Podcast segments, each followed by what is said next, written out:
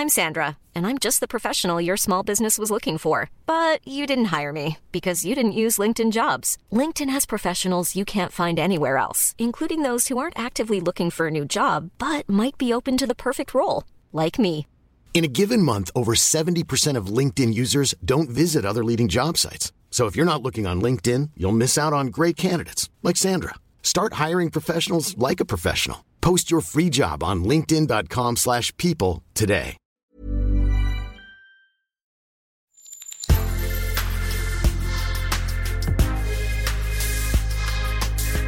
Mais avant l'épisode, j'aimerais vous rappeler que notre premier sponsor, c'est vous. Pour faire thune, vous savez qu'on a besoin de thunes. Ça prend du temps, du travail de montage, de journalisme. Je vous épargne le fichier Excel des coûts. Mais à vous qui kiffez thunes, pour assurer notre indépendance financière et pour que ça continue, eh bien il n'y a qu'un moyen, la cagnotte Tipeee. Sur Insta, via le lien en bio, ou sur Google en tapant Thune Podcast Tipeee avec 3 E, T-I-P-E-E-E. Vous êtes déjà nombreuses, nombreux, mais on espère que vous le serez encore plus. Pour que Thune continue, je compte sur vous.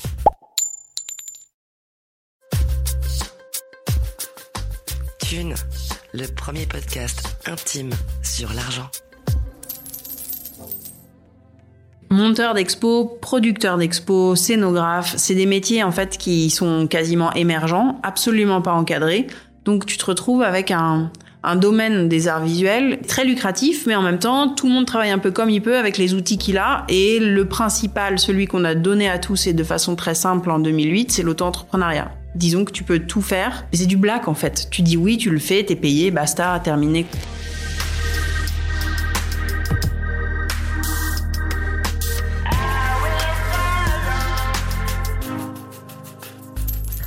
L'auto-entreprise, ou la micro-entreprise comme on l'appelle, c'est un peu le nouveau statut tendance. On en compte déjà plus de 2,2 millions en France, et ça progresse, ça progresse chaque année. Ils sont livreurs, artisans, photographes, graphistes. Dans une société où le sacro-saint CDI décline, où l'on est de plus en plus indépendant, l'immatriculation de l'auto-entrepreneur lui permet de vendre ses prestations sur simple facture, sans paperasse. Et pour cause, ses employeurs, devenus du coup ses clients, ne payent pas ses cotisations sociales. C'est ce qu'on a imposé à Cécile lorsqu'elle est entrée dans la vie active et ça lui allait. Mais au bout de quelques années, elle a carrément eu l'impression de se faire avoir. D'être mal payée, tout compte fait. Alors comment améliorer l'ordinaire quand on est freelance? Eh bien, back to basics. Cécile se lance dans le syndicalisme. Bonne écoute.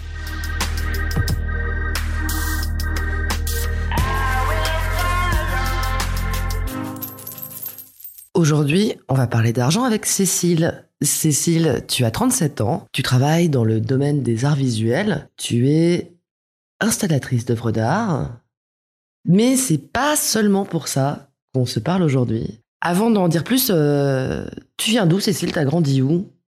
Alors, je suis normande, j'ai grandi à Rouen. J'y suis restée jusqu'au bac. Après, euh, je suis partie euh, faire des études à Paris, les Beaux-Arts. Et puis ensuite, j'ai été prof un an, parce qu'en sortant des Beaux-Arts, pas nécessairement artiste. Donc, j'ai été prof d'art appliqué dans un lycée technique en Normandie. Et ensuite, j'ai fait des livres d'art à Pantin dans un atelier d'imprimerie. Suite à ça, l'atelier s'est cassé la figure. Et puis moi, j'ai commencé à faire du montage d'expo. Donc aujourd'hui, tu es euh, accrocheuse? Bah, en tout cas, c'est comme ça que j'ai commencé. Première expo euh, Robert Crumb au musée d'art moderne, de la ville de Paris. Et ça, c'était il y a à peu près dix ans. Donc euh, il y a des petites marches entre entre le début et maintenant. Donc aujourd'hui, pour certains projets, j'accroche encore. Pour d'autres, c'est plutôt de la direction d'équipe ou du suivi de projet, quoi. Ils faisaient quoi tes parents? Mes deux parents étaient médecins, euh, chirurgiens et psychiatres à l'hôpital public. euh. Vous parlez d'argent à la maison quand t'étais petite? Hum, sans trop de difficultés, je dirais. Je sais combien ils gagnaient, je savais ce que coûtaient les choses. En fait, j'ai un père qui a toujours eu peur de manquer et une mère qui dépensait. Alors, euh, ouais, souvent pour illustrer les choses, en fait, on est passé par le concret et donc oui, je, on parlait d'argent. Vous parlez d'argent. Toi, t'as pas de problème à parler d'argent. Non, pas du tout. Je, je vois pas l'intérêt de- d'avoir des problèmes avec ça, en fait. C'est bizarre. Enfin, j'ai un copain qui dit que les problèmes d'argent, c'est les problèmes de bourgeois, quoi. Quand tu débutes comme euh, accrocheuse, tu gagnes combien à peu près? Le milieu des arts visuels est absolument pas structuré, donc quand je débute en tant que hum, installatrice d'œuvres d'art, on m'impose un statut et on m'impose un tarif horaire. Euh, donc on m'impose d'être auto-entrepreneur, auto-entrepreneuse en l'occurrence, et euh, on m'impose un tarif jour euh, sur facture qui va de 150 à 180 dans le meilleur des cas, quoi. C'est-à-dire qu'au début, ce que tu expliques, c'est que t'as pas le choix. On te dit, si tu veux que je te t'embauche pour tel ou tel festival, expo, etc. Il faut que tu sois en auto-entrepreneur. Il y a très très peu d'employeurs dans le milieu des arts visuels qui vont proposer un autre euh, moyen d'embauche que de l'auto-entrepreneuriat. En fait, tu as vraiment l'impression de, de faire plein de sous parce que 180, 150, 180, c'est euh, un par peu jour. la ouais, par jour, c'est un peu la base. Mais il y a des boulots pour lesquels on peut être payé 350. Donc euh, quand dans ta poche rentre 350 euros au jour sur un mois, euh, je vous laisse faire le calcul, t'es riche quoi. C'est très avantageux pour ceux qui, qui font appel à tes services parce que eux euh, ne payent pas de ce qu'on appelle de cotisation sociale. Absolument. Eux, ils se sont débarrassés de toute la paperasse qui est liée à l'embauche de quelqu'un. Il n'y a plus rien, quoi. Tout saute. Ils n'ont plus aucune responsabilité vis-à-vis de toi. T'es censé avoir pris une assurance pers- euh, professionnelle. Ah oui, si tu pètes un tableau. Mais évidemment, ça c'est un des gros soucis et tout le monde le, le met sous le tapis. C'est-à-dire que si jamais tu casses un tableau, ça complique euh, franchement la donne.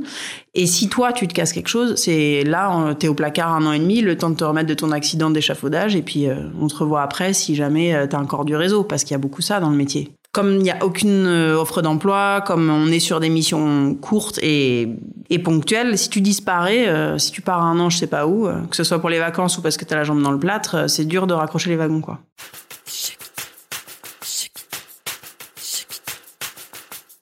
Moi, en tout cas, c'était un enfer au début. J'étais auto-entrepreneuse. Tu gagnes pas suffisamment bien ta vie pour avoir des temps morts. Donc, quand il y en a, t'es super stressé de ce que tu vas gagner à la fin du mois. Et t'es prêt à faire pas mal de choses dans des conditions vraiment merdiques. Donc, il y a un côté un peu au début. Ouais, au début, c'était. Enfin, j'ai fait des choses que je referais jamais. On m'a fait conduire des camions plateaux sans assurance. Euh, Enfin.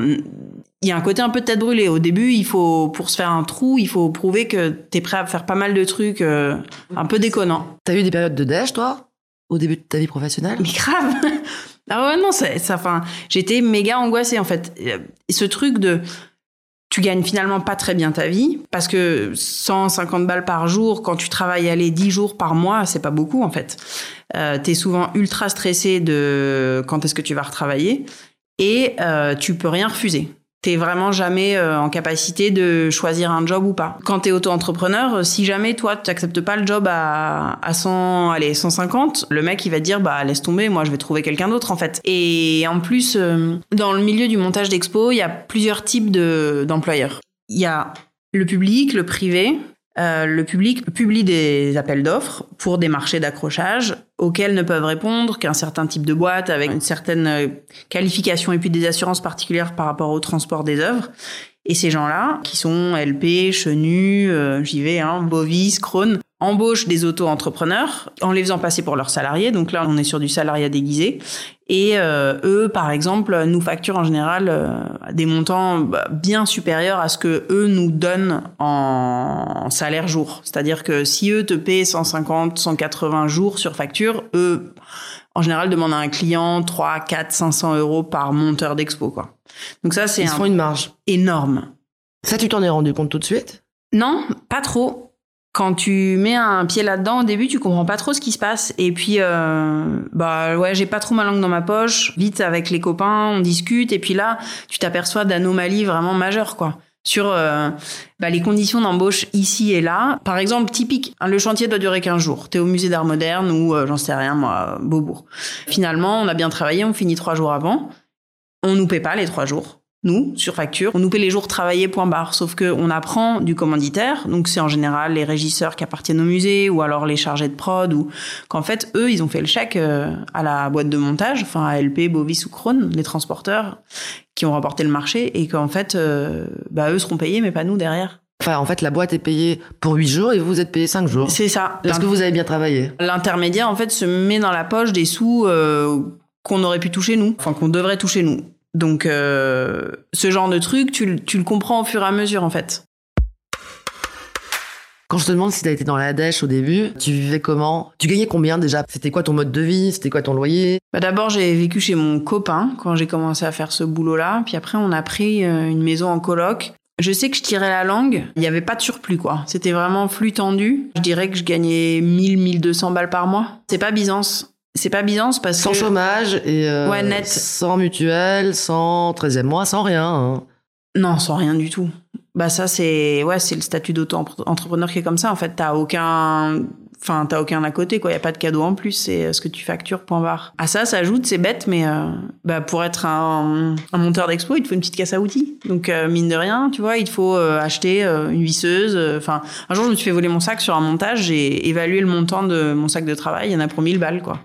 Donc euh, sans ça, je vaux rien non plus. Enfin si t'as pas tes affaires euh, donc t'as des dépenses, t'as pas énorme de sous qui rentrent. En tout cas, euh, moi dans mes premières années, c'était compliqué quoi.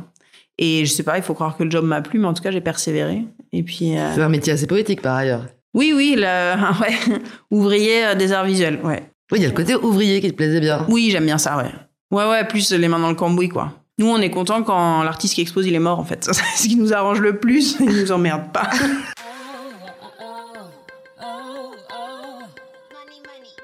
Il y a un moment où t'as créé un syndicat. Ouais. T'as une culture syndicale toi à la base? Non pas du tout.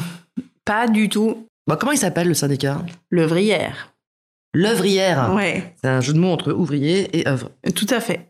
Ouvrière même, puisque bon, c'est principalement des femmes qui sont euh, à la création de ce truc. Vous l'avez créé quand? On l'a créé en 2018. On l'a créé, donc on est plusieurs euh, travailleurs de l'art, travailleurs, travailleuses de l'art, un peu en galère sur plein de plans. Il y a des endroits où on nous demande de faire des jobs hyper mal payés. Ces histoires de euh, jours euh, annulés, pas travaillés, euh, des amplitudes horaires qui nous conviennent pas. On- Enfin, on sent qu'on se fait un peu rouler dessus et que, étant donné qu'on n'est absolument pas fédéré, on n'a absolument pas les moyens de, réagir. Quoi. Si toi tu lèves le doigt et que tu dis que t'es pas d'accord, en fait, on te fout dehors et puis on prend le suivant. Bon, Alors on a cherché une fédération, une guilde, je sais pas, un club. on s'est vraiment dit, il faut qu'on devienne quelque chose de collectif en fait pour se faire entendre. Et il y a Vous êtes combien à la base à vous dire ça? Au début, euh, on est à 10 bières et quatre copines. 10 bières et 4 copines. C'est ça.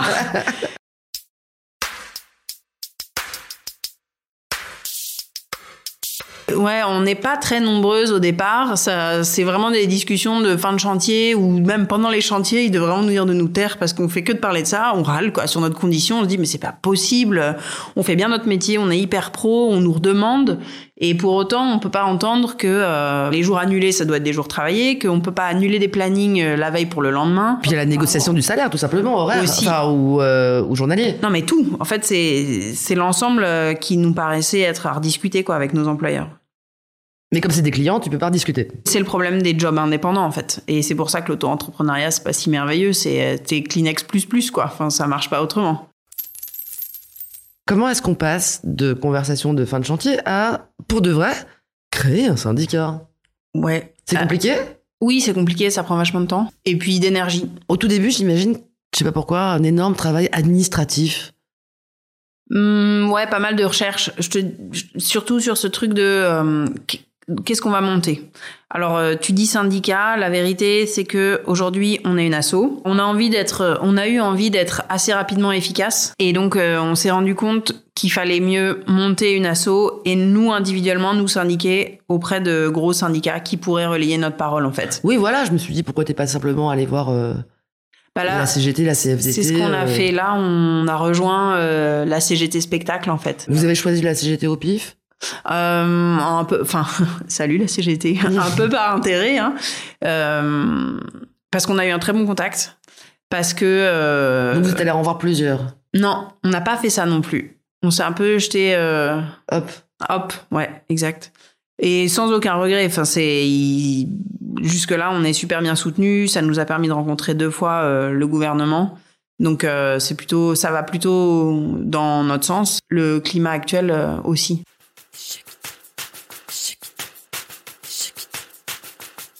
Alors, au départ, tu crées une asso avec quelques copines, c'est ça? Au départ, on crée une asso avec quelques copines et on en parle beaucoup. Et on arrive à fédérer quand même un petit 80 personnes. Donc tu leur fais payer une cotisation, Ouais. tu les fais ad- adhérer à ton asso, et en échange, euh, tu fais quelque chose pour eux? C'est purement de du dialogue euh, avec des syndicats, avec des représentants du gouvernement, ou il y a aussi euh, éventuellement des choses très concrètes avec les employeurs Nous, on est monteurs d'expo. On pas, on est très loin d'être des juristes, très loin d'être euh, capés sur les histoires de droit du travail. Donc, la CGT nous a beaucoup aidé avec ça. Et ce qu'on a appris, c'est que pour entamer un dialogue social, il faut qu'il y ait des salariés et des employeurs. Et les auto-entrepreneurs ne sont pas des salariés. Euh, donc déjà, c'est perdu d'avance. les syndicats défendent les salariés, mais les syndicats défendent aussi les patrons, puisqu'il y a des syndicats patronaux. Ce qu'on cherche là, nous, aujourd'hui à l'œuvrière, c'est de rencontrer les syndicats patronaux. Euh, le problème, c'est que nos employeurs sont assez peu syndiqués. Surtout dans le privé. J'ai l'impression qu'en fait, ce que tu me décris, c'est que le paysage est tellement atomisé et il y a tellement d'interlocuteurs euh, qui sont euh, voilà euh, éclatés un peu partout que ce soit du côté des gens qui travaillent ou du côté des gens qui les emploient, que tu essayes de faire euh, des rencontres entre des entités qui n'existent pas encore ou qui n'existent plus. Ah, complètement. C'est absolument, enfin, c'est parfaitement déstructuré. Moi, je, lis, je le, je le vois comme ça. Je pense qu'il y a une grosse poussée de l'exposition en tant qu'événement depuis 30 ans, avec euh, tout ce qu'il y a de biennale, de festival, de fondation. Donc, monteur d'expo, producteur d'expo, scénographe, c'est des métiers en fait qui sont quasiment émergents, absolument pas encadrés. Donc, tu te retrouves avec un domaine des arts visuels qui est en friche, enfin qui est Bah, t'es lucratif. T'es ubérisé. Complètement. C'est très lucratif, mais en même temps, tout le monde travaille un peu comme il peut avec les outils qu'il a. Et le principal, celui qu'on a donné à tous et de façon très simple en 2008, c'est l'auto-entrepreneuriat. Disons que tu peux tout faire. Mais c'est du black, en fait. Tu dis oui, tu le fais, t'es payé, basta, terminé. Nous, l'idée, avec le syndicat, c'est, je l'appelle syndicat, mais allez, l'assaut, c'est de structurer le secteur. Et la demande est forte. Moi, je le fais euh, de notre côté, on le fait pour les monteurs d'expo, mais on connaît d'autres euh, groupements comme euh, les médiateurs, les scénographes sont montés aussi en assaut, les régisseurs d'œuvres. Tout ça en même temps à peu près? Euh, ouais, c'est dans les dix dernières années en fait. Et c'est aussi parce que c'est un, un milieu hyper florissant en fait. Ça fonctionne, il y a, y a du job, il y a plein de gens. Il y a du fric qui rentre. Ah, il y a du fric qui rentre et il y a beaucoup d'événements. Les monumentales, les documentales. Ça crée de l'emploi, ça fait miroiter des carrières en fait à certaines personnes, mais je pense que c'est euh, un terme assez juste, c'est vraiment le Far West quoi. Toi, euh, depuis que tu as monté cet assaut, est-ce que ça te demande du travail? Oh oui. Ouais, ouais, c'est assez euh, chronophage. Donc Ouais, tu fais du travail pas payé Ah pour oui. défendre ton travail. Complètement. Mais après, euh, de façon assez euh, égoïste, ouais, c'est pour défendre mon travail, celui des autres, améliorer la situation et m'assurer que la manière dont je vis actuellement puisse perdurer. J'ai l'impression que c'est aussi, en gros, comme toi, tu as monté en grade en quelque sorte, parce que tu as de l'expérience, tu peux te permettre de réclamer, alors que si tu es un petit jeune qui démarre ou que tu as moins de réseau, Bon, bah là, tu fermes ta gueule. oui, c'est ça. Ouais, c'est ça. En fait, c'est à discrétion. Clairement. C'est très pervers ce truc de à discrétion. Vraiment, au sein d'une même équipe, les gens qui font la même chose peuvent être payés différemment. Parce que parce qu'il n'y a pas de grille salariale en fait. Donc euh, tu peux te retrouver à côté d'un gars ou d'une fille qui fait le même job que toi mais qui va être payé 20 balles de moins par jour ou à qui on va avoir payé le transport et pas toi ou enfin des Ou trucs pas la bouffe, ou. Ouais, c'est ça. euh, ouais. ou on lui file une prime d'outillage et pas toi. Enfin, euh, il y a vraiment des trucs, ça, ça fâche, quoi. C'est du copinage, pas de grille salariale, donc c'est un, ouais, le Far West. Qu'est-ce qui te prend du temps dans cet assaut? Comme travail pas payé, justement, pour défendre euh, les autres et toi-même On a une réunion par, par mois pour faire avancer nos sujets. Souvent, nos réunions, d'ailleurs, ça commence par une cellule psychologique où les gens, les uns après les autres, nous racontent leurs déboires euh, récents avec les employeurs. Par exemple, notre copine Juliette, qui euh, vit dans le Vercors, qui vient du coin et qui rêve de travailler au magasin à Grenoble. Et, euh, Le magasin, c'est un lieu. Ouais, c'est un centre d'art aussi. Donc Juliette est intermittente depuis euh, tout le temps. Donc euh, le magasin lui propose euh, du boulot à un certain tarif, sur facture. Elle dit qu'elle est intermittente. Eux bottent en touche, lui disent non, c'est pas possible. Ils contactent un autre copain à nous, puisque l'avantage aussi, après ouais, 10-15 ans d'expérience de métier, c'est que tu commences à connaître le réseau. Donc là, ils appellent Gaël, ils lui proposent le même tarif, Gaël dit non, moi non plus, donc ils se recassent les dents et ils proposent à une troisième personne et euh, ça, nous, ça arrive aussi à nos oreilles. Donc au bout d'un moment, on écrit une lettre en disant que les conditions d'embauche qu'ils proposent sont manifestement pas celles qui conviennent en tout cas aux gens qui pourraient y travailler. C'est-à-dire que les employeurs, si tu leur dis qu'en face, ils ont un groupement euh, de professionnels, t'es beaucoup plus audible que quand t'es un individu sur facture à qui pourront tourner les talons euh, du jour au lendemain et dire ben on vous rappelle plus jamais quoi. Est-ce que ça peut nuire à ton embauche? Est-ce que tu peux faire peur tu sais, le côté Ah, ben celle-là, elle fait chier. Ouais, euh, évidemment, moi, oh, ouais, j'y ai déjà pensé en tout cas. Je pense que c'est à double tranchant. Soit on passe pour des gens pros, en fait, et hum, concernés par la manière dont on fait notre métier. Donc ça nous étiquette euh, un peu sérieux. Mais je pense que oui, pour certaines personnes, on passe pour des emmerdeurs. Parce que, parce que ça les arrange bien de, d'embaucher des auto-entrepreneurs sans se poser plus de questions que ça. Est-ce que tu crois que le fait que vous soyez ouvrier ça aide à se structurer justement, à pouvoir assumer cette défense revendicative euh, des conditions de travail. Mmh, de par le côté laborieux du job, tu veux dire? Par le côté statutaire et la tradition ouvrière qui date pas d'hier, hein, euh, bah, mmh. qui est le creuset du syndicalisme. En fait, je crois, tu vois, on parlait de discussion de fin de chantier. Oui, je pense qu'il y a un côté un peu euh, lutte qui est inhérent au fait qu'on plante des clous on se sent assez à même de râler parce que parce qu'en fait le boulot c'est nous qu'on le fait quoi. Il y a un côté euh, un côté euh, on, on, produit le travail vraiment avec nos mains et effectivement si euh, comme ça arrive de temps en temps on fait un jour de grève bah les cadres seront pas au mur quoi. Donc euh, il y aura plus rien dans l'expo. Il y aura pas d'expo. Il y aura pas d'expo. Après c'est un peu à double tranchant. Disons qu'un jour non travaillé chez nous ça se voit fort. T'as déjà fait la grève toi? Eh ben non. Sur des, sur des jours de travail, non. Et il y a aussi ce truc de, t'es pas en CDI et faire la grève, enfin, que, quand, quand t'es indépendant, en fait, faire la grève, t'es assez rapidement étiqueté, assez rapidement pointé du doigt. Là, ça peut devenir dangereux pour ton image de marque. C'est ça. Pour euh, bon bah elle en fait à la prochaine manif elle va nous casser les pieds, elle sera plus là donc euh, bon on va peut-être euh, s'entourer de gens un peu plus dociles entre guillemets. Est-ce que depuis que le syndicat, l'association existe, tu as l'impression que les tarifs augmentent? Je suis persuadée que le syndicat a fait beaucoup de bien aux travailleurs. C'est-à-dire, on commence donc nos réunions par une petite cellule psychologique où chacun déballe sa dernière galère. Et ensuite, ça nous permet euh, d'encourager les gens à réclamer plus demander plus cher, demander des augmentations quand ils sont employés depuis longtemps. C'est hyper, euh, c'est hyper fréquent de se retrouver avec des collègues qui nous disent ah mais euh, si je fais pas ci, euh, on va pas me réembaucher ou puis là tu leur secoues les épaules puis tu leur dis mais non non les gars il faut le faire en fait, demander un jour de plus, se faire payer les heures sup. Donc je pense quand même que le syndicat aide dans ce sens. T'as déjà vu des gens qui ont peur, à qui tu dis bah vas-y demande plus demande ça, euh, insiste pour qu'il y ait ça, et qui font oui, bah finalement non. Si, carrément. La dernière réunion, il y avait euh, un copain, euh, et puis nous, il a levé la main, mais j'ai cru que le mec de la CGT allait l'emplafonner. Il a dit mais peut-être qu'on peut attendre un gouvernement plus propice pour nos revendications. Et là, on explose tous de rire. Évidemment, bah non, ça n'arrivera pas. Donc oui, si, il y a des gens qui ont peur, et tu vois des gens accepter encore des choses, des contrats que tu trouves pas acceptables parce que les gens ont besoin de manger aussi. Bien sûr. Moi, actuellement, dans mon entourage, euh, non, on commence à vraiment se lever. Et, euh, régulièrement, c'est les employeurs qui vont bloquer. Par exemple, là, on a un gros employeur à qui on a demandé une augmentation salariale. On nous a dit non. Dans deux endroits, en fait. Au rencontre de la photo, Palais de Tokyo, on a demandé des augmentations salariales, ça passe pas. Bon. Mais là, qu'est-ce qu'on fait? On peut pas faire grand chose pour le moment. Et comme on est obligé de bouffer, on dit oui. Ouais, donc ça marche pas à tous les coups. Ah non, ça marche pas à tous les coups, non. Non, non, et puis euh, le secteur va pas non, enfin va bien, mais quand tu t'adresses à du public, va pas si bien en fait. Le secteur va bien pour tout ce qui est privé.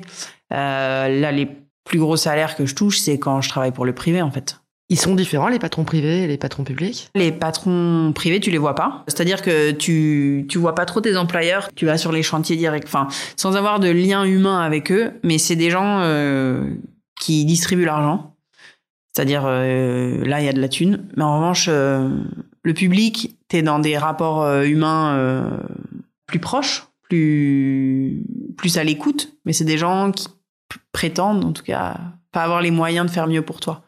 Après, des fois, on imagine que l'argent pourrait être distribué autrement. C'est-à-dire des fois faire moins d'expos, payer mieux les gens. Je veux c'est aussi où tu mets ton pognon. Est-ce que tu est-ce que tu fais des, gros événements et tu paies pas hyper bien les gens, ou est-ce que tu réduis un peu la voilure de tes événements pour sortir des sous pour les salaires, quoi?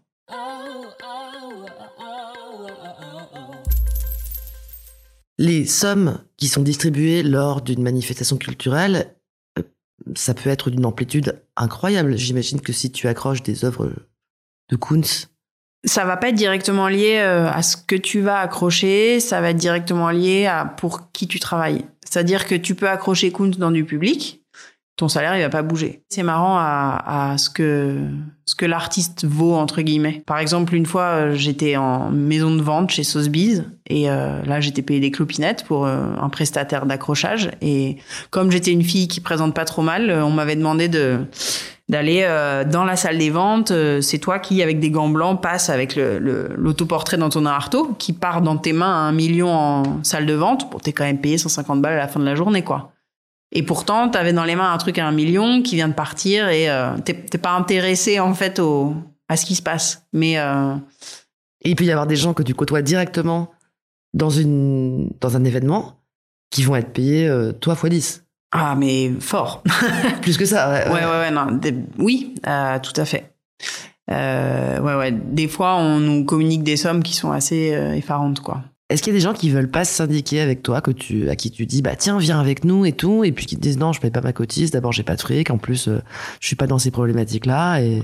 Carrément. Plein de gens. Euh, déjà parce que ouais, le syndicalisme a pas forcément bonne presse. Enfin, il y a un côté, euh, c'est toi l'emmerdeur. ça, je pense que c'est une belle erreur. Et aussi parce que les gens qui, qui sont sur facture, qui prennent leur thune, qui se cassent. Il y a un côté un peu, je suis indépendant, je fais ce que je veux, euh, ni patron, ni, ni Dieu, quoi. Et ouais, il y a des gens qui sont moins dans une démarche sociale, plus individuelle, en fait, et qui voient pas l'intérêt de, de se fédérer et de créer un groupement de travailleurs. Donc, euh, c'est pas tant une histoire de thune, mais plutôt une histoire euh, de, bah, qui, enfin, voilà, des gens qui se placent pas politiquement, quoi, ou qui se placent euh, du côté plutôt franchement punk canard où là tu peux rien leur faire entendre quoi. Tu crois que c'est pas une histoire de thunes du tout? Les 10 balles euh, qu'on paie au, à la CGT par mois? Ou euh, le contrat que je vais accepter en facture et puis après tout ça tourne. Ah si, ça c'est sûr. Il y a plusieurs aspects en fait. Euh, j'ai des potes qui sont auto-entrepreneurs, qui sont sur des super plans, qui se font des mois à 10 000 balles en tant que monteur d'expo. Donc là, tu commences à avoir des salaires de gens qui ont fait 15 ans d'études et qui se sont achetés des appartes à Paris. Je veux dire, ils ont mis de côté, mis de côté, mis de côté. Au bout d'un moment, euh, la banque, elle te voit aussi comme quelqu'un qui rentre des sous. Tu peux faire un petit emprunt, tu t'achètes un appart. J'ai envie de dire, c'est presque deux visions, quoi. Il y a une vision assez sociale où euh, tu participes à l'effort collectif, tu mets dans des caisses, tu mutualises. Puis de l'autre côté, tu as une vision plus libérale où les gens euh, ouais, se font des énormes mois, remplissent les poches et puis un jour, ils achètent un, un, bien immobilier pour leur, pour leur retraite, quoi. Et c'est peut-être, enfin, je me persuade que c'est sûrement pas un bon calcul. Mais t'es pas sûr? Bah, si euh, à 65 ans on me dit que j'ai droit à 60 balles par mois de retraite, là ça va me faire râler. Mais j'espère que c'est pas ce qui va se passer. C'est-à-dire que leur calcul, euh, le calcul des gens qui sont en mode euh, je, je, fais l'écureuil pour ma pour ma poire, au moins ils sont sûrs de leur coup. Je veux dire, euh, nous, on est sur l'espoir que l'État social tienne. Et t'arrives à discuter, t'arrives à les avoir comme potes, les gens qui vont ouais, ouais, fonctionner bien sûr. comme ça. Ouais, ouais, ouais. C'est souvent, mais à nouveau des discussions de chantier en haut d'une nacelle. Avec Nicolas, bon bah on a passé une semaine en Allemagne tous les deux en haut d'une nacelle et et c'est marrant parce que hum, il se dit ah ouais ouais t'as raison il a une fille il comprend tu vois. Il se dit que ce qu'on fait c'est vachement bien que c'est très louable et tout mais derrière je pense que il bougera pas d'un iota il va garder sa méthode. Et, euh, et moi je lui en veux pas. C'est pas c'est c'est pas une fin de non recevoir pour moi. Il fait autrement. Et ça te paraît moins risqué sa façon euh, de procéder à lui euh, que la non tienne. ça me paraît hyper risqué ce qu'il fait notamment. Et ça je je me demande si c'est pas un truc de, de de comment dire de, de prendre soin de soi et de d'évaluation des risques qui est assez j'espère que je je regretterai pas ce que je vais dire mais féminin. Mais il est en c'est sa façon de faire c'est aussi une grande mise en danger par rapport à son corps et la manière dont il l'utilise. C'est-à-dire que on est en haut de nacelle on est euh, en haut d'échafaudage on est euh, avec des outils qui tranchent qui coupent. Et s'il lui arrive un truc à lui mais c'est peanuts derrière quoi. Il se retrouve de passer à 10 000 à zéro. Il pourra plus bosser. Donc euh, moi, ma méthode de mutualiser euh, mes salaires et de me retrouver euh, avec une assurance au-dessus de ma tête, au moins, s'il m'arrive une merde, je suis couverte. C'est bête, mais à l'âge que j'ai, il y a des gens qui commencent à tomber malades. assurer sa vie, enfin assumer sa vie quand t'es quand t'as un cancer, tu fais comment? Si t'es auto-entrepreneur Bah tu peux pas en fait. Tu te retrouves avec rien. Donc non, je moi j'ai tendance à penser que sa manière je la trouve plus tête brûlée, euh, moins, je la trouve un peu inconsciente et irresponsable. Mais un homme, c'est pas quelqu'un qui s'est posé la question de euh, d'un congé euh, maternité ou donc il y a voilà, on fait ce constat aussi que les femmes sont plus concernées par par ce côté social et protection en fait des individus.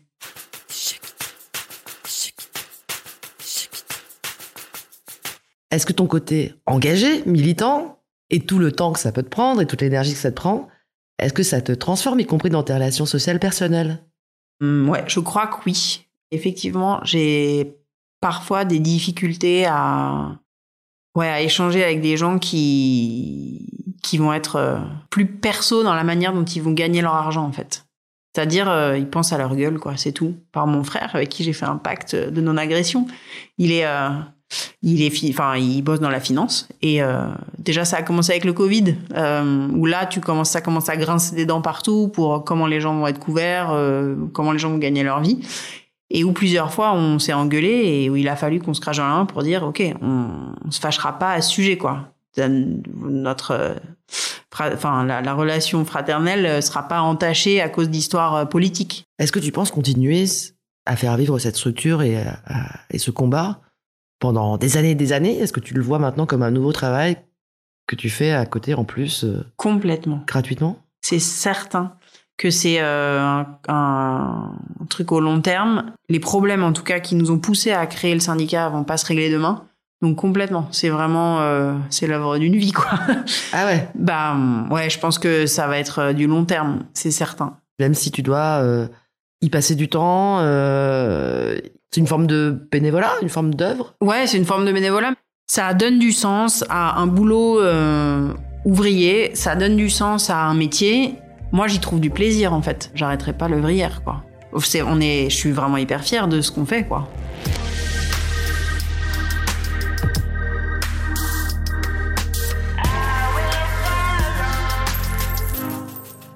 Voilà, c'est fini. Vous avez écouté Thune, un podcast de Laurence Velli et Anna Borel. Cet entretien a été réalisé par Anna Borel. La post-production en est assurée par Jean-Paul David sur une musique toujours d'Emma Bixon. Si vous pensez que vous avez une histoire particulière par rapport à l'argent, ou si vous voulez nous faire part de vos commentaires, vos critiques, vos envies, n'hésitez pas à nous contacter sur les réseaux sociaux. À très bientôt.